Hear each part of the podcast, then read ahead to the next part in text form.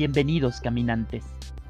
A lo largo de nuestra vida y en medio de los trayectos que recorremos, hemos de reconocer que la importancia de un guía es indispensable. Una hoja de ruta y un mapa son importantes. Sin embargo, seamos sinceros, el guía acompaña en todo momento e inclusive es común que el guía aparezca justamente cuando más lo necesitamos, aún mejor en los momentos de riesgo y en situaciones de peligro. De ahí que es tan importante contar con ese guía que nos alienta, que nos ayuda y sobre todo que nos ubica de nueva cuenta en el camino para que podamos retomar nuestra marcha. En Caminando Voy, intentamos crear una analogía entre la fe en Dios y el camino de la vida, pues en medio de esta experiencia hemos de descubrir que no estamos solos, que también nosotros contamos con un guía, mejor aún, con una guía. Y es que Dios mismo, que nos ama hasta el extremo, ha querido regalarnos lo mejor de sí mismo, entregándonos a María, Madre de Dios, como Madre nuestra. Jesús mismo, al pie de la cruz, nos la ha confiado para que ella cuide de nosotros.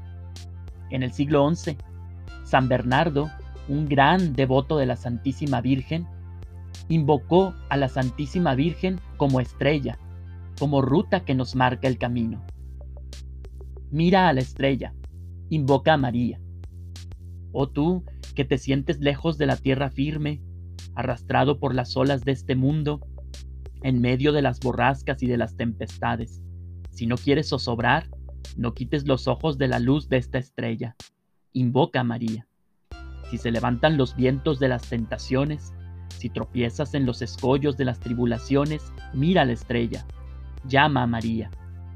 Si eres agitado por las ondas de la soberbia, si de la detracción, si de la ambición, si de la emulación, mira a la estrella, llama a María.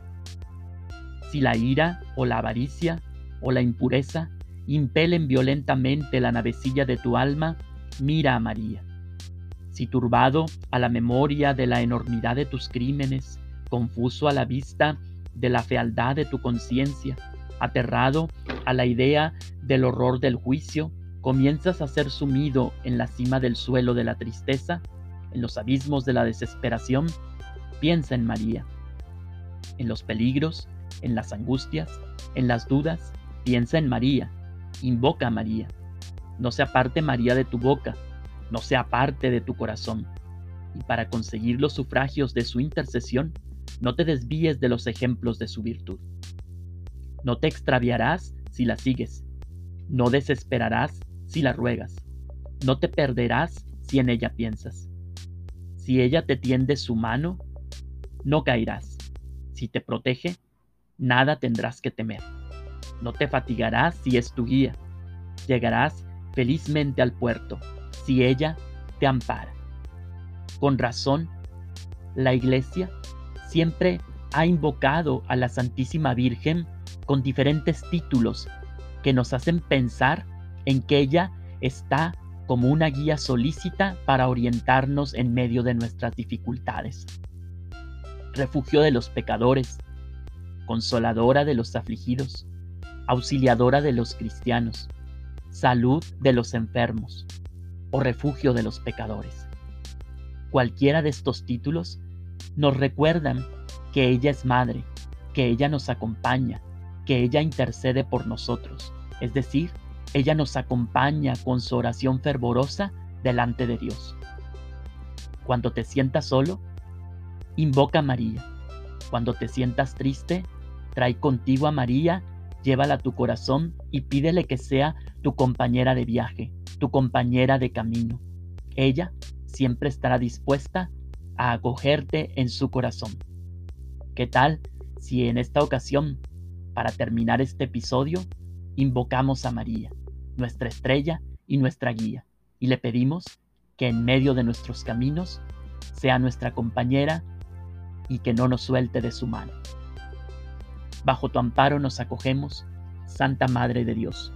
No desprecies las oraciones que te dirigimos en medio de nuestras necesidades. Antes bien, líbranos de todos los peligros, oh Virgen gloriosa y bendita. Esta es la bitácora de nuestro viaje. Caminantes, que vamos a pie, probablemente despacio, pero a paso firme y seguro. Sabemos bien hacia dónde vamos. Nuestra meta es Cristo. Él dijo, yo soy el camino, soy la verdad y soy la vida. Esta esperanza nos sostiene y nos anima. Hasta la próxima, caminantes.